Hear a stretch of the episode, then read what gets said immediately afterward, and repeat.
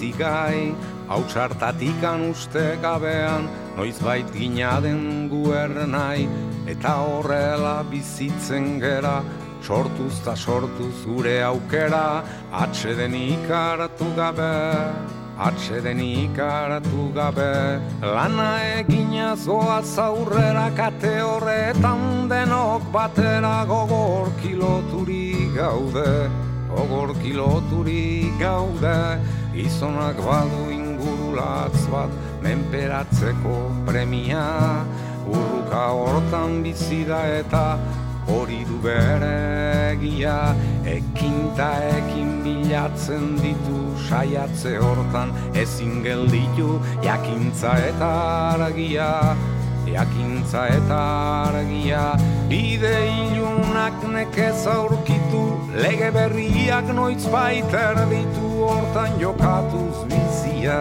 Hortan jokatuz bizia ¿Qué tal estáis? Os saludamos desde la Casa de la Palabra. Revisamos en nuestro archivo y esta vez nos encontramos con dos entrevistas. Una con Xavier Bañuelos, que nos va a pasear por las calles de Seúl, y otra con Rosy Letamendía y Luisa Valde, que recuerdan la expedición vasca Logar en el año 1969. Así que, para empezar, estaremos con Xavier Bañuelos, que nos orienta por la capital de Corea del Sur, en donde ha estado ya en dos ocasiones. Nos lleva por sus barrios más populares, también por los más sofisticados, por mercados, por museos. Nos hace una síntesis de Seúl, mezcla de tradición y modernidad, pero que mira más al futuro que al pasado, con una gastronomía variada y picante para todos los gustos. Una entrevista que le realizamos a Xavier Bañuelos en febrero de 2019. Luego, pues sí, nos vamos hacia el Sáhara en el año 1969. Vamos a recordar una aventura que aconteció en ese verano de 1969. Cuatro jóvenes montañeros donostiarras, Rodolfo Kirch, Rosy Letamendía, Luisa Valde y Carlos Sánchez, partían desde San Sebastián en dos furgonetas Citroën, dos caballos. Su intención era cruzar el desierto del Sáhara argelino hasta el macizo del Logar para escalar en sus paredes se encontraron con un sol abrasador, una arena que hacía difícil el avance de los vehículos y bueno, y un montón de aventuras que acontecieron. Y vamos a tener a dos de los cuatro protagonistas, a Rosy Letamendía y Luisa Valde, para que nos hablen de esa expedición vasca al hogar en el año 1969 que ya ha quedado para la historia. Pero antes, Xavier Bañuelos nos lleva por Corea del Sur.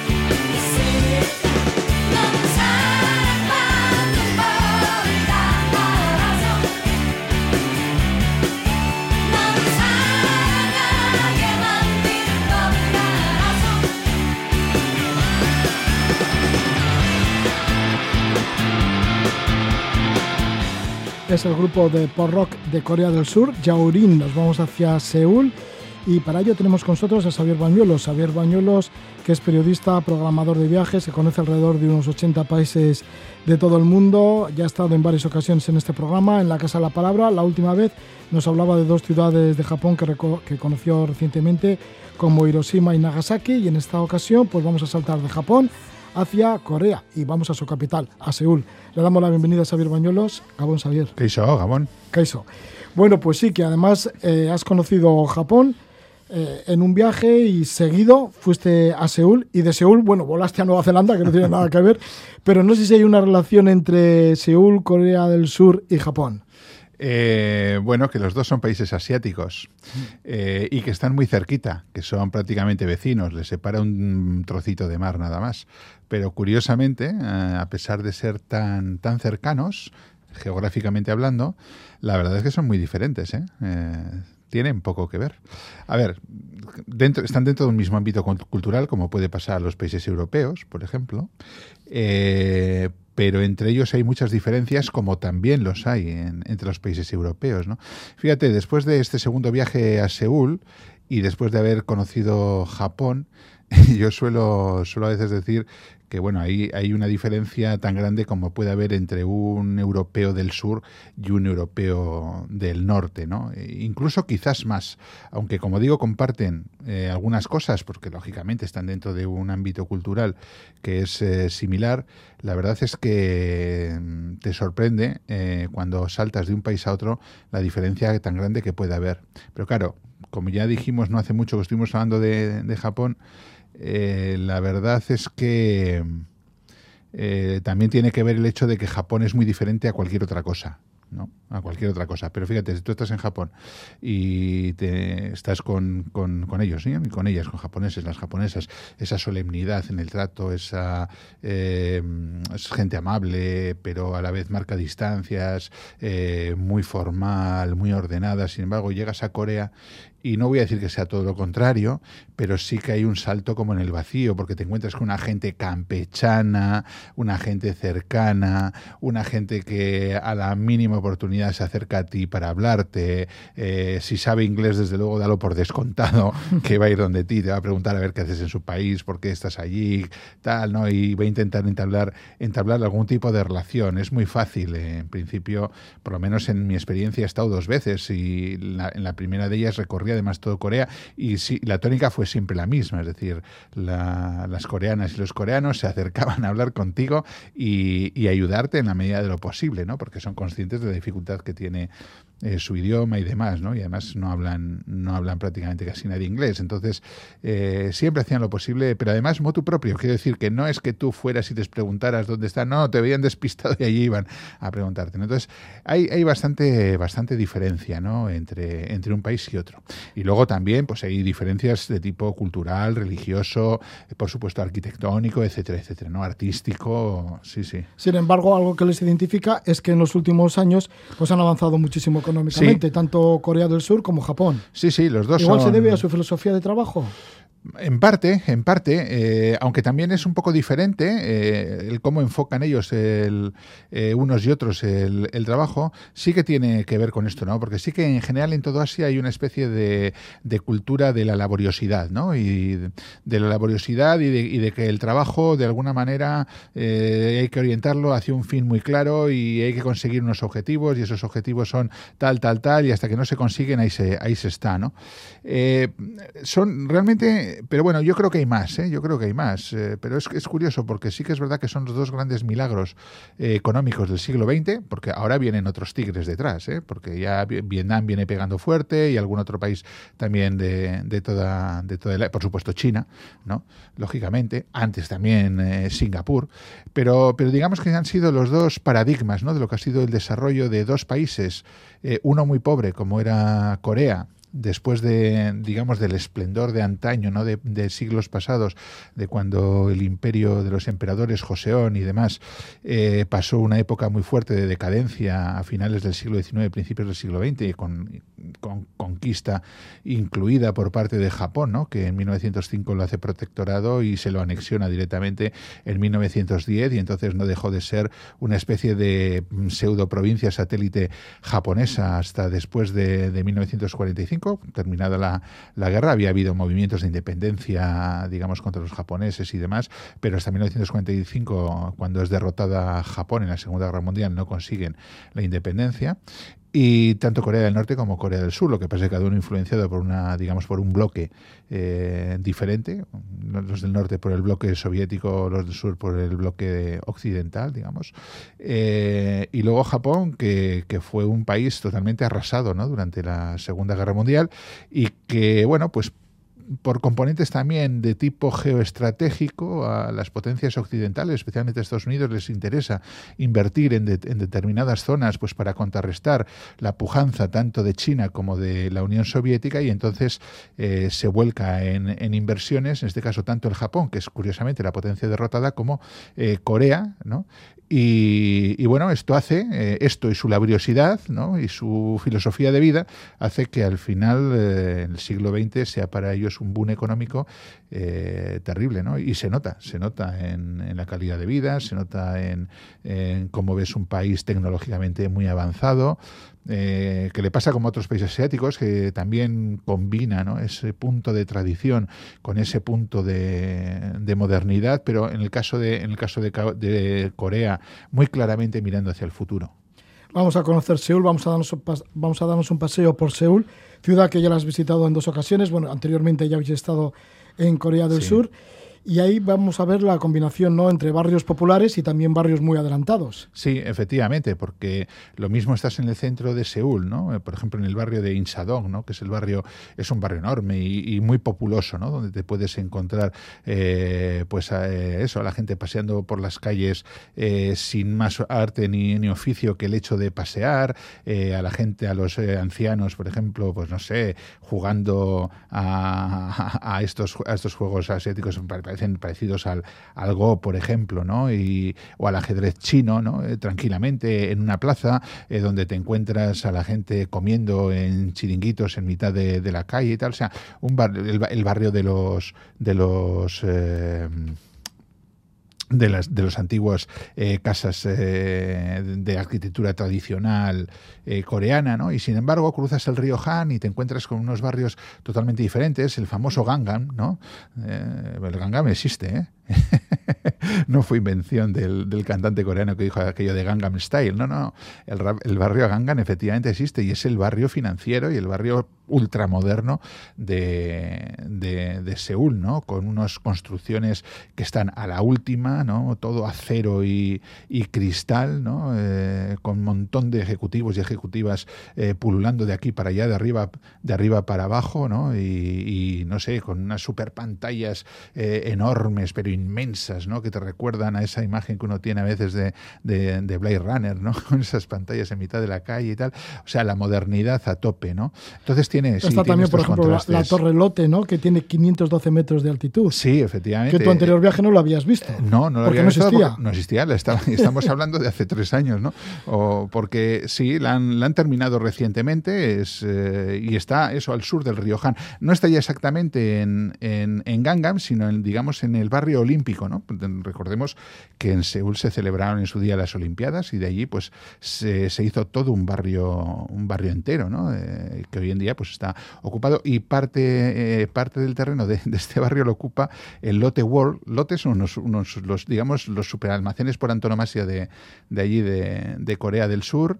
Y, tienen todo un montaje allí tremendo ¿no? en, en, esta parte de, de, la ciudad y lo último que han hecho ha sido este pedazo torre que, la verdad eh, impresiona porque eh, bueno es bonita. Bueno a mí es que me gusta mucho la arquitectura moderna y concretamente la Dote World me gusta no eh, pero es que es que aparte de que me gusta es que realmente es impresionante no tiene el mirador más alto del mundo no en el, el, piso 120, no sé si es 20, 124 o 126, o sea, realmente es, es, impresionante. Pero fíjate, en esta parte también sur del río, del río Han, porque el río Han divide, divide en dos a la ciudad, en el norte y en el sur.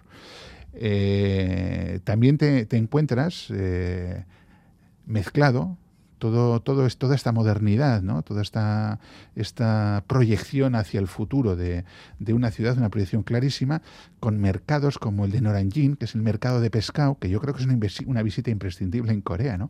donde, donde casi da la sensación a veces de que te has metido con una tienda de, de, acuarios gigantes, ¿no? sí, porque el pescado allí se vende vivo. Entonces, normalmente el pescado está en grandes acuarios y tú vas allí y eliges, quiero este o quiero aquel, te lo sacan vivo, lo matan allí y te hacen lo, hacen lo que quieras, eh, te lo trocean, te lo preparan, etcétera, ¿no? Y quien dice pescado, pues dice todo tipo de mariscos, que, además, claro, con especies que, para nosotros son exóticas, ¿no? Eh, y, claro, todo lo que comen los, los coreanos, que es que mm, yo creo que no llegan al extremo de los vietnamitas de comérselo absolutamente todo, pero comen muchas cosas que para nosotros son extrañísimas, ¿no? Eh, desde oloturias hasta gusanos de mar, en fin, todo tipo de cosas. Sí, luego está además el picante, ¿no? Sí, bueno, claro, y luego está el picante que es, eh, digamos, es eh, uno de los reyes de la, de la comida de la comida coreana. De hecho, el plato nacional que es el kimchi, que en realidad es que es una, una especie de berza de colchina fermentada con picante, ¿no? sí. Sí, eh, en, en, la zona esta del sur del río Han también nos podemos acercar a las tumbas, a las tumbas de Joseón. Sí, exactamente. Joseón fue una dinastía que reinó sin, sin solución de continuidad durante creo que entre 500 y 600 años, que se dice pronto. ¿eh? O sea, y, claro, eh, Seúl durante, durante muchos, eh, mucho tiempo fue la capital ¿no? de, de la ciudad, del país. No ha sido la única capital del país, pero sí que durante muchos siglos, en los últimos siglos, sí que lo, sí que lo ha sido. Entonces, digamos que fue corte durante muchos años. Y hay dos cosas que también yo creo que no se puede dejar de ver en Seúl.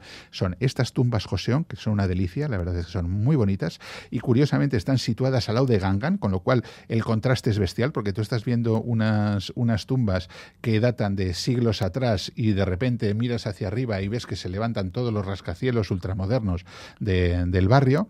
Del barrio financiero, del barrio financiero, que es de, la famosa canción. Exactamente, que por cierto, la canción en realidad es una especie de vacile ¿no? a todo el pijoterío que hay en torno al barrio de Gangan.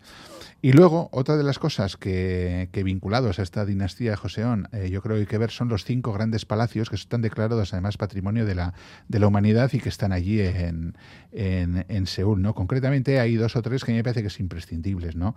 El Gyeonggo-gung, por ejemplo, me parece que hay que verlo sí o sí, me parece una preciosidad de, de, palacio, sobre todo tiene un estanque de, nenúfares con una pagoda en centro, que se, concretamente se llama de Juan Wonjeon, que es auténtica, es precioso, o el pabellón Guion Joerú, por ejemplo, que es el salón de, banquetes que está eh, sobre palafitos en, un lago, precioso.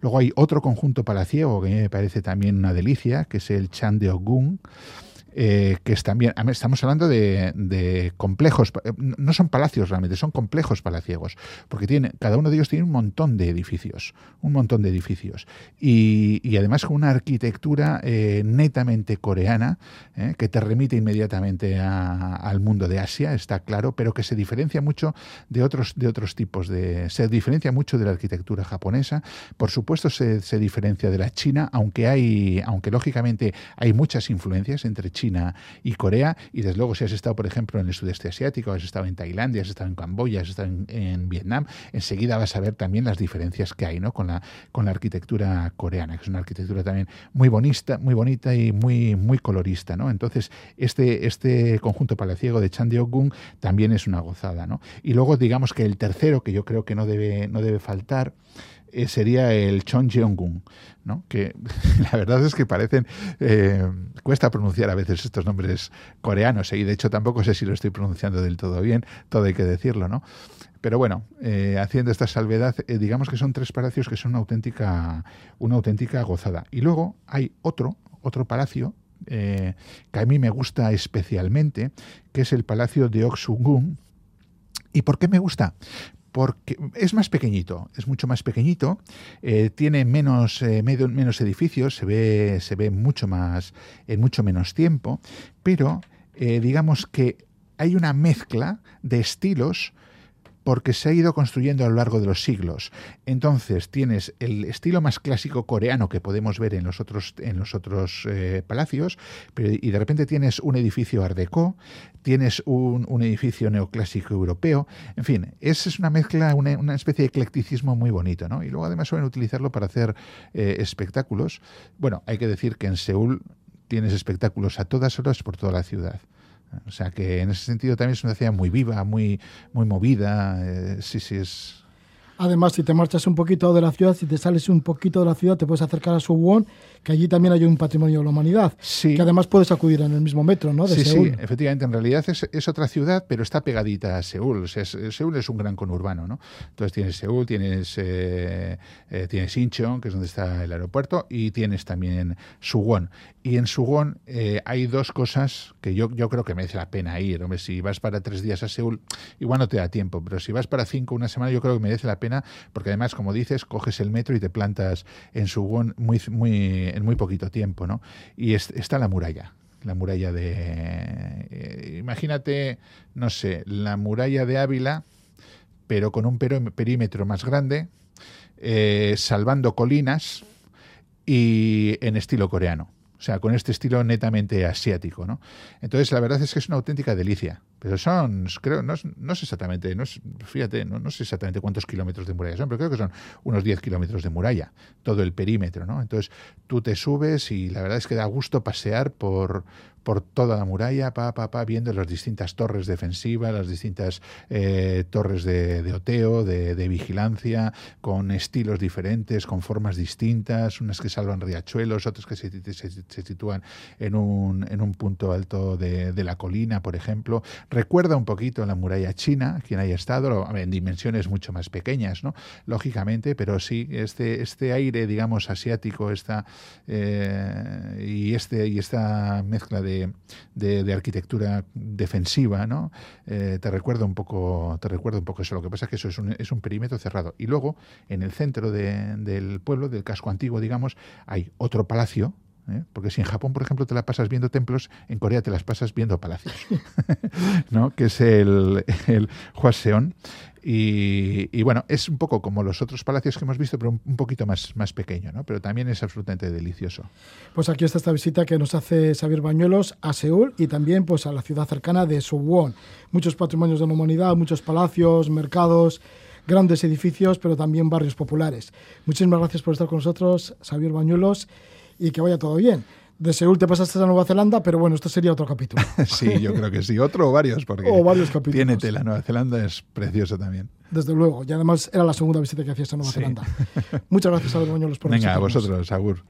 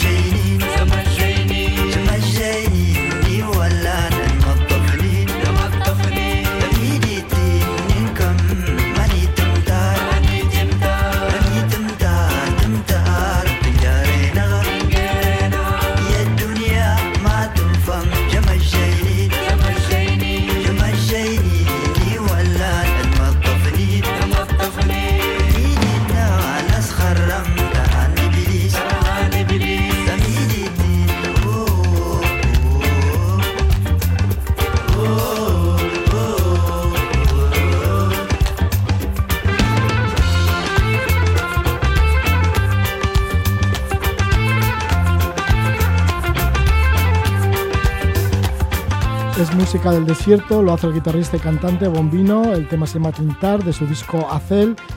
Bombino, que es de Níger, nosotros nos vamos a acercar al Sáhara argelino, pero vamos a recordar una aventura que fue allá por el año 1969. Han pasado ya más de 50 años y vamos a tener a dos de los cuatro protagonistas de esta aventura. Vamos a recordar una aventura que aconteció en el verano de 1969. Cuatro jóvenes aventureros, todos ellos donostiarras, Rodolfo Kirch, Rosy Letamendía, Luis Abalde y Carlos Sánchez, partían de Donosti en dos furgonetas Citroën dos caballos. Su intención era cruzar el desierto del Sáhara argelino hasta el macizo del Hogar, para luego allí escalar sus paredes.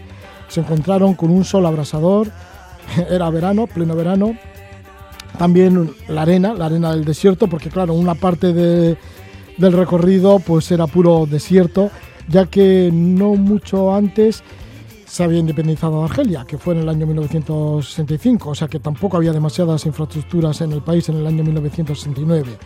Total, que con esos dos eh, vehículos, esos dos citrones, dos caballos, se las vieron para, para salir de la arena, para avanzar con sus vehículos esta aventura nos lo van a recordar Rosy Letamendía, a la que le damos la bienvenida. Rosy, Gabón.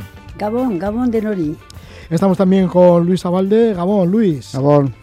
Bueno, pues han pasado más de 50 años, pero supongo que es una aventura de estas que no se olvidan nunca, ¿no?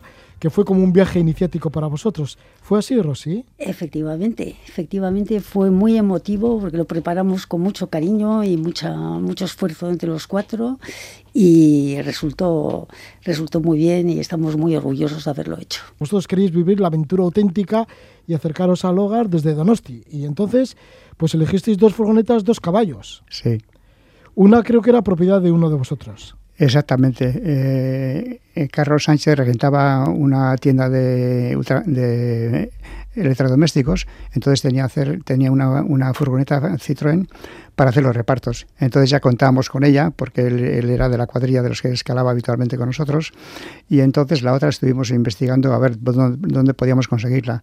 Llamamos a la, a la Citroën y nos dijo que no, que ya tenían ellos todo el presupuesto eh, dado para esas cosas, y entonces, bueno, por una amistad de, de uno de la cuadrilla que conocía al gerente de, del gran garaje moderno, que era el que era donde se atendía el servicio Citroën de San Sebastián, pues estuvimos con ellos.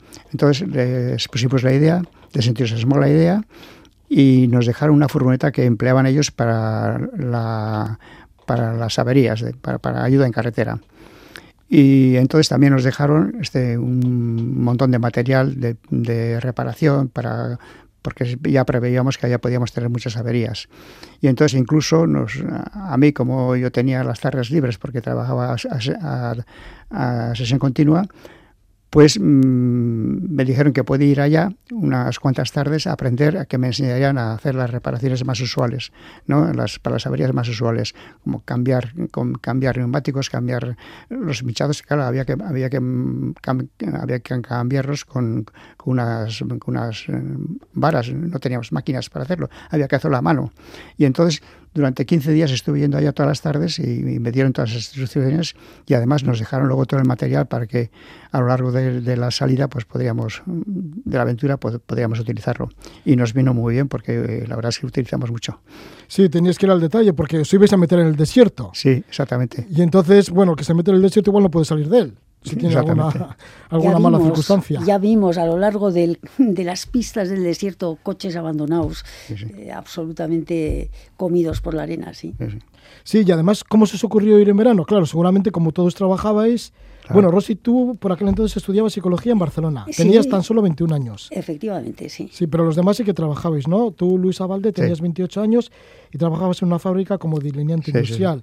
Carlos Sánchez tenía 29 años y trabajaba en una tienda de electrodomésticos en el barrio de Guía, en Donosti.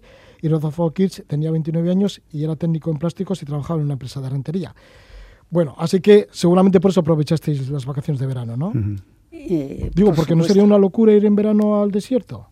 Sí, pero no, no teníamos otra, otra opción. Aprovechamos las vacaciones que nos daban las empresas donde trabajábamos, más luego 15 días o 16 días que pedimos de, de, esto, de, de para, alargar. Para, alargar las, las, vacaciones, con lo cual pues disponíamos de mes y medio que pensábamos que con ese tiempo podríamos hacer la, la vuelta que queríamos. En nuestro caso, en nuestro caso, eh, pues pudimos alargar las vacaciones. Yo tenía vacaciones de estudiante eh, y eh, Rodolfo Kirch nos casamos los dos antes en una fecha, eh, el 17 de julio, para poder alargar las fiestas estas eh, de entonces más 10 días que nos daban por, por boda. Ya, o sea que os fuisteis al día siguiente. Efectivamente. De casaros. Eso es. Porque salisteis el 18 de julio de 1969. Efectivamente. Que salisteis del barrio de Guía. ¿Y cuál era vuestra experiencia, Rosy? Vuestra experiencia anterior en cuanto a montaña, escalada y demás. Bueno, eh, Rodolfo Kirch venía de, de una expedición, la primera expedición vasco-navarra a los Andes. De Perú, en el año del Perú. 1967. En el 67 habían hecho unas montañas vírgenes y tenía experiencia. Muy buen escalador. Luis Abalde, otro tanto. eh, Carlos Sánchez también.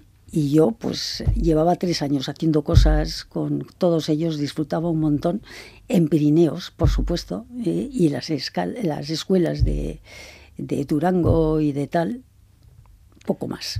Rosy, ¿cómo era la mujer por aquel entonces? La mujer que se acercaba a la montaña, que escalaba y demás. Pues en No primer sería muy lugar, habitual, ¿no? En primer lugar, muy pocas mujeres. Épocas. Poquísimas. ¿eh? Eso es quizás lo que más me ha animado en, este pequeño testimonio de entonces. Y luego todo a escondidas. Yo en mi casa no tenía ni idea de lo que hacía yo cuando me iba al Pirineo y andaba por las paredes colgándome por ahí. Eh, o sea que era todo eh, muy, muy extraño.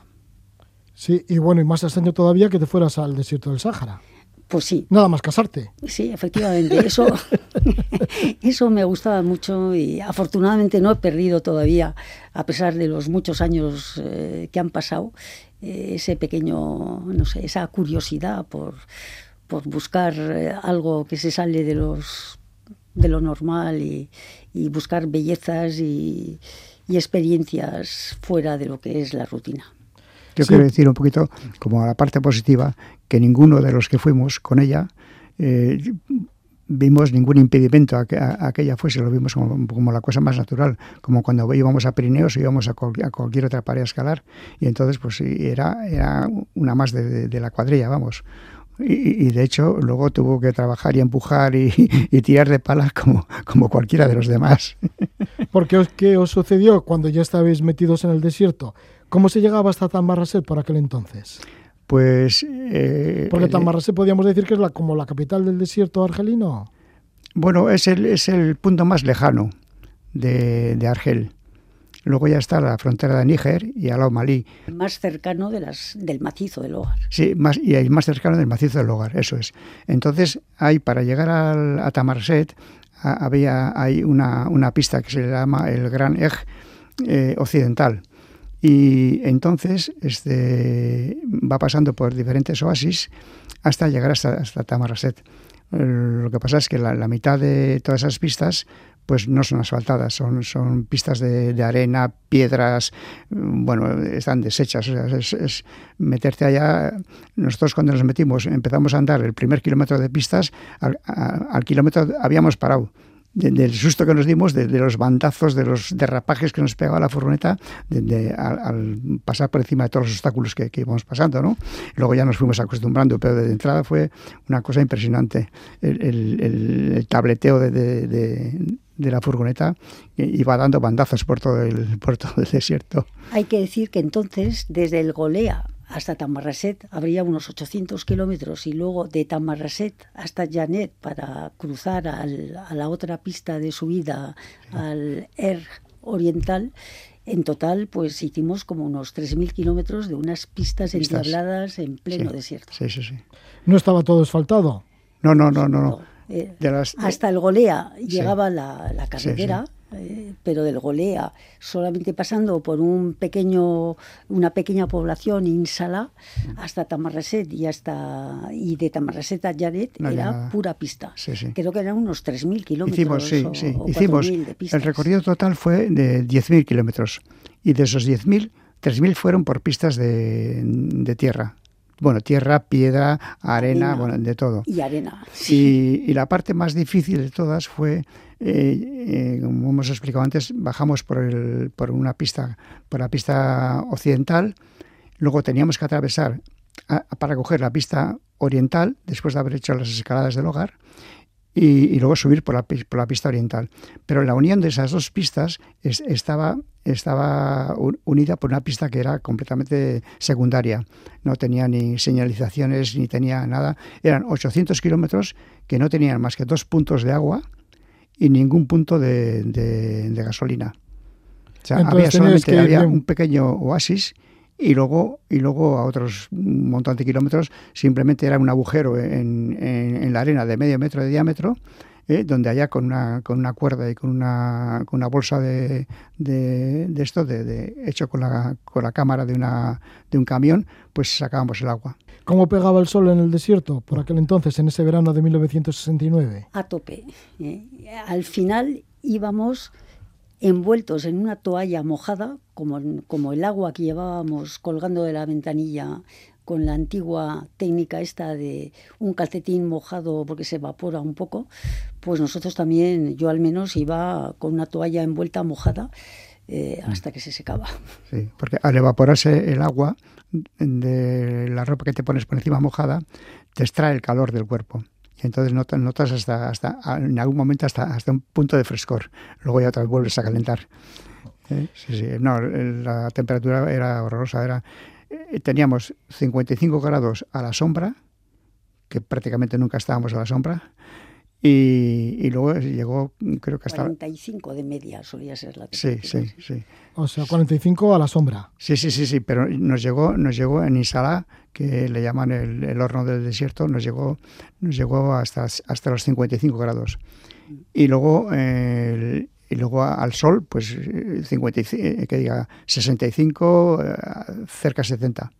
O sea, nos, subía al tope de la graduación del aparato que teníamos para medir la, la temperatura. Todo esto muchas veces, pues eso, eh, no avanzando demasiado porque os enterrabais en la arena. No, no, no, sí, sí, sí. Constantemente, con lo cual teníamos que vaciar toda la furgoneta y eh, llevábamos, compramos, bueno, cuenta tú Luis, que sabes más de mecánica de coches. era una furgoneta muy buena para andar por, por mal terreno, pero tenía un inconveniente. Bueno, era muy buena porque la suspensión es muy buena, luego la refrigeración era por aire por lo, cual no había problema de calores, pero tenía un problema, que tenía un motor muy pequeñito, muy pequeñito, no sé, si, eran 36 caballos de potencia, y entonces eso obligaba a llevar unas ruedas muy estrechitas, que es las que te, daban cuando lo comprabas.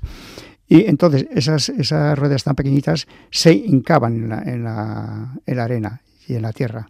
Y entonces se nos metía hasta, el coche se nos metía hasta el eje. Entonces había que quitar toda la carga, transportarla unos 100 o 200 metros más adelante donde ya el terreno estuviese un poquito más estabilizado, sacar la furgoneta a base de, paladas, de empujones, luego ya compramos una, una banda de una malla metálica de unos dos metros de longitud que poníamos debajo de la rueda delantera y a base de empujones y, con el acelerador tanteando muy bien el embrague, pues íbamos avanzando metro a metro. De hecho, este, nosotros solíamos eh, eh, circular con el coche pues de, sol a sol, desde que madrugaba hasta, hasta que anochecía y solíamos hacer unas medias pues de 20 kilómetros, 18 kilómetros, 22 kilómetros. Eh, o sea, Mucha paciencia. Sí, sí, sí, paciencia, paciencia y esfuerzo. ¿Hubo pinchazos, averías? ¿Eh? Hubo también pinchazos, reventones. Sí, todos pinchazos todos. Todos los días, todos los días era lo primero que hacíamos. Sí, sí, sí, sí. Sí, sí, llamar los pinchazos y, luego pues enderezar las, las, llantas, porque las llantas con los golpes con las piedras se torcían y a base de, de un martillo grande que llevábamos, pues teníamos que enderezarlas enderezarlas para que no se saliesen las, en las cubiertas. Y luego las cubiertas, pues tiramos, tiramos un montón y cámaras, arreglar pinchazos, pero de muchas veces de, tenía seis agujeros en la cubierta. ¿Qué podía suceder si os quedabais allí tirados en el desierto? Bueno, menos mal que llevabais dos coches.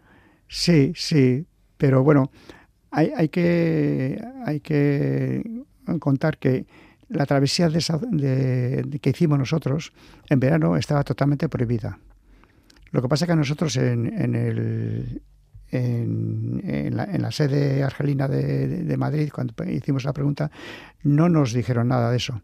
Y cuando llegamos a Argelia, a Argel, a la capital, entonces nos dijeron, y cuando hicimos allá a hacer unas preguntas, pues nos dijeron que, estaba prohibido, totalmente prohibido. Cuando nosotros insistimos y decimos que en Madrid no nos habían dicho nada de eso, nos dijeron, bueno, si ustedes van es bajo su responsabilidad. Y bueno, pues eso, así fuimos. bueno, pero llegasteis a Talmarraset, estabais ya entre los tuarés. Sí. ¿Cómo, es el territorio, ¿Cómo era el territorio de los tuarés por aquel entonces? Estamos hablando del año 1969. Pues era casi casi como ahora se ven las eh, películas de Marte o así. Arena, piedra, era, era otro mundo.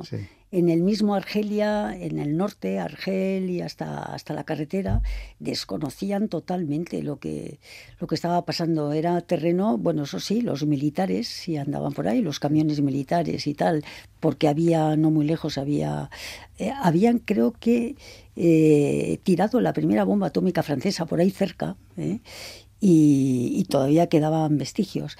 Eh, hay una cosa que antes, te voy a corregir un pequeño cosita que has dicho, la independencia de Argelia no fue en el 65, fue en el 62. No cambia mucho, son solamente siete años hasta el 69, pero todavía quedaba mucha... mucha, muchos testigos de lo que había sido y la experiencia esta por lo cual los únicos que vimos en toda esa travesía del desierto fueron a veces camiones militares que pasaban por ahí eh, de otra manera. De noche, además. De noche. Sí, bueno, es verdad, tienes razón. Aquí además lo tengo apuntado, que la independencia de Argelia fue en el año 1962. Bueno, es una bobada, pero por si acaso. Sí, no, pero importante, importante. Sí, bueno, que a poco ya estabais vosotros por allí, ¿no? Siete años después. Efectivamente. ¿Cómo os trataron los tuarés y cómo os acercasteis por fin al macizo del hogar, que era vuestro propósito, para escalar sus paredes? Bueno, los tuarés, la verdad es que tenemos un muy buen, un muy buen recuerdo de ellos y eran unas personas todas muy serias, muy, muy dignas, eran, son personas muy altas y van con sus turbantes y con la cara tapada, pero luego son muy, son muy, muy tratables y muy, muy majos. Y no solamente los, los sino todos los, todas, las, todas las, demás razas que, que pululan por ahí, por el, por el desierto.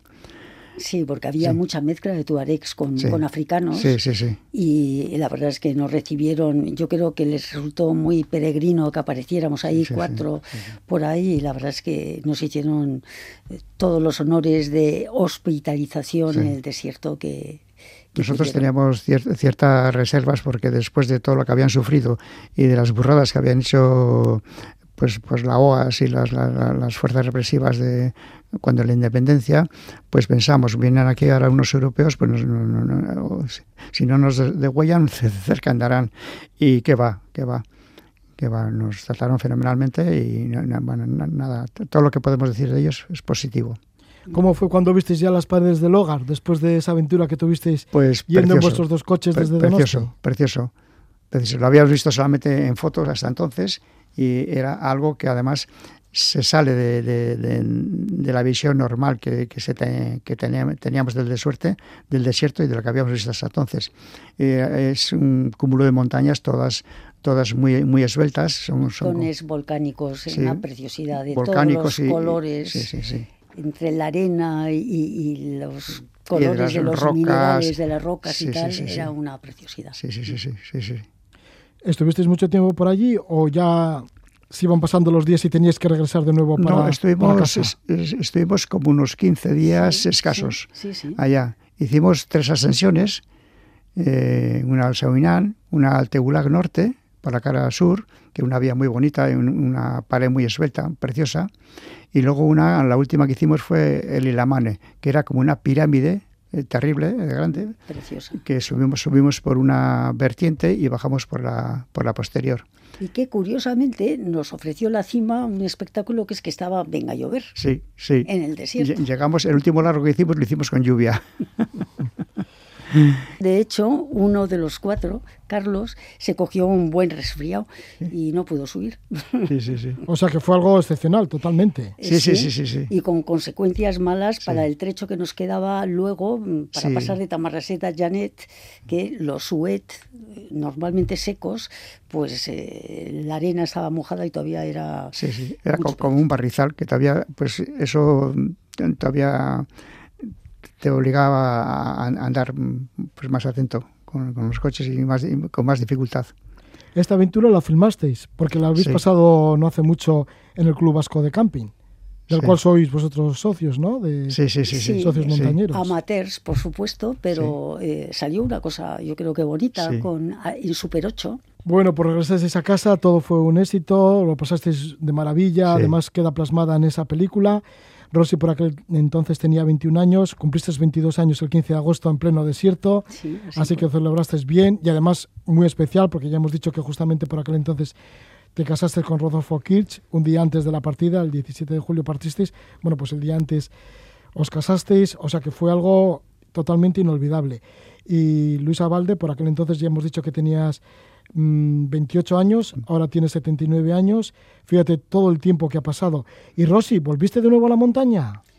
Eh, me costó mucho más porque inmediatamente tuve dos hijos eh, y la verdad es que conciliar mi vida familiar nuestro primer hijo, además, eh, nació con una enfermedad rara y conciliar la vida familiar, la vida laboral y además eh, un hobby tan exigente como es eh, la escalada y tal, fue muy duro, fue muy, muy, muy duro y al final, pues quizás con mi recién marido no fuimos capaces como, como pareja de, de enfrentarnos a esos grandes retos que, supusieron para nosotros estas cosas, sobre todo para mí como mujer.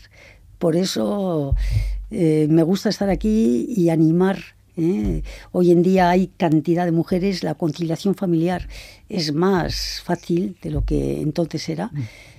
Y, y, adelante, adelante. Eso y otra cosa, estamos hablando de una travesía por el desierto muy dura y ahora cuando oímos eh, a esos eh, subsaharianos que por buscar una vida eh, supuestamente mejor atraviesan ese desierto terrible para intentar llegar en pateras a nuestro mundo. Eso sí que es hace hace que nuestras aventurillas palidezcan. Eso es. Bueno, y además lo sentís porque habéis conocido el desierto mm. y es una aventura que, que, bueno, que muy jóvenes, que lo hacíais porque queríais y demás, ¿no? Y lo que sí que también remarca Rosy es eso, ¿no? Que por tu generación, por los tiempos que viviste, pues la mujer no se dedicaba a la montaña, a la escalada y otros socios y otros deportes y que encima si teníais hijos ya os veis como bastante relegadas a vuestras aficiones, ¿no? Pues sí, pues mucho. Era, además yo creo que la montaña, como muchos otros escenarios, era un mundo predominantemente de hombres, de hombres héroes. Hombres héroes. Mm. Bueno, que tu marido por aquel entonces, Rodolfo Kirch, por ejemplo, ya hemos dicho que estuvo en la expedición a los Andes, la expedición Vasco Navarra a los Andes de Perú en el año 1967 y luego participó también en la expedición Chimis en la primera expedición y Luisa Valde también. ¿eh? Que ah, nos cuente los dos, ¿no? en la expedición de 1974. Pero eh, cuéntanos, Avalde. Sí, bueno, pues eh, en aquel año nosotros hicimos un poquito de conocer con la gente que, que empezó a a luchar por, por, hacer la, la, expedición al Everest porque habíamos tenido habíamos participado los dos en los dos rescates que hubo en dos invernales en Naranjo de Bulnes. Una en el invierno del año 69 o sea, y otra en el invierno del, del 70 y en una sacamos era porque se habían, se habían despeñado por la cara norte intentando hacer la, la cara sur, que era la, la, más difícil escalada que entonces había en España, y se despeñaron, llegando ya casi a la cima. Y, bueno, nos llamaron para ver si podíamos hacer nuestros ensayos. Fuimos allá, vimos que estaban colgados y tal, y, bueno, y luego se, organizó un rescate que estuvimos casi una semana allá y sacamos, bueno, recuperamos los cadáveres.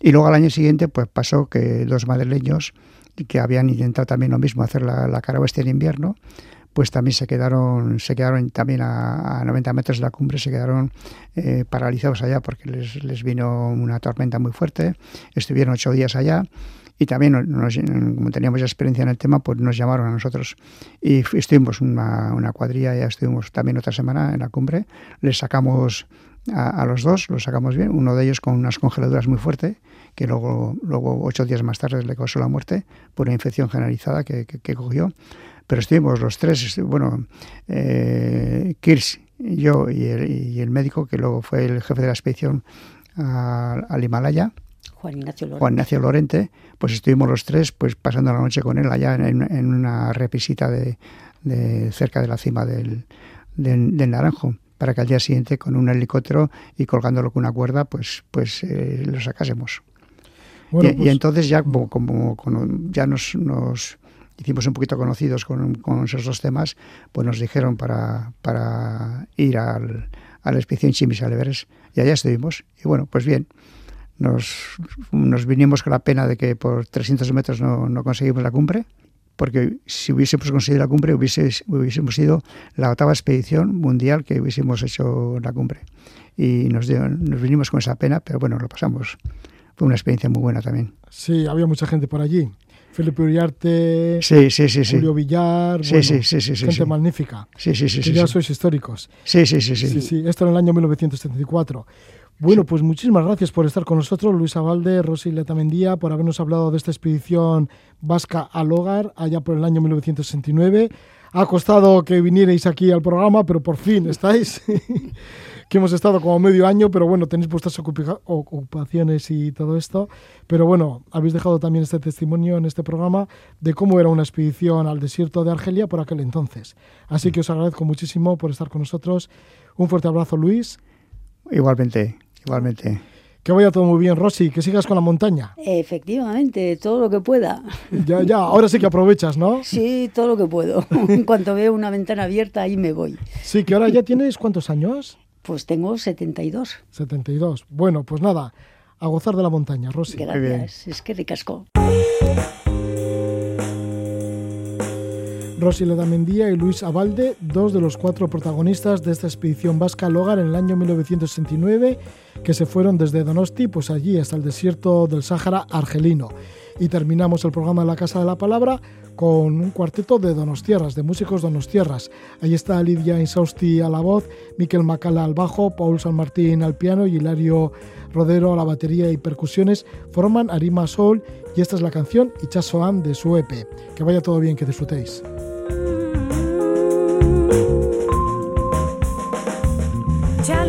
Txiki nora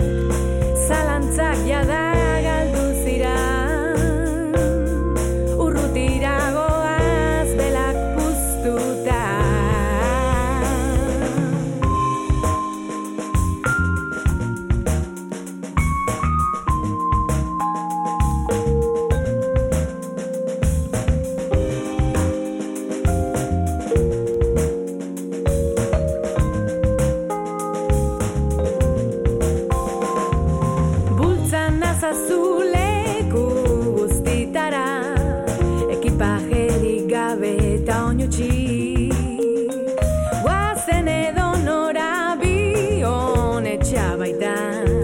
Nora berriak badato Entzule eta zaindariak gara. Gure rutina marruskatzen.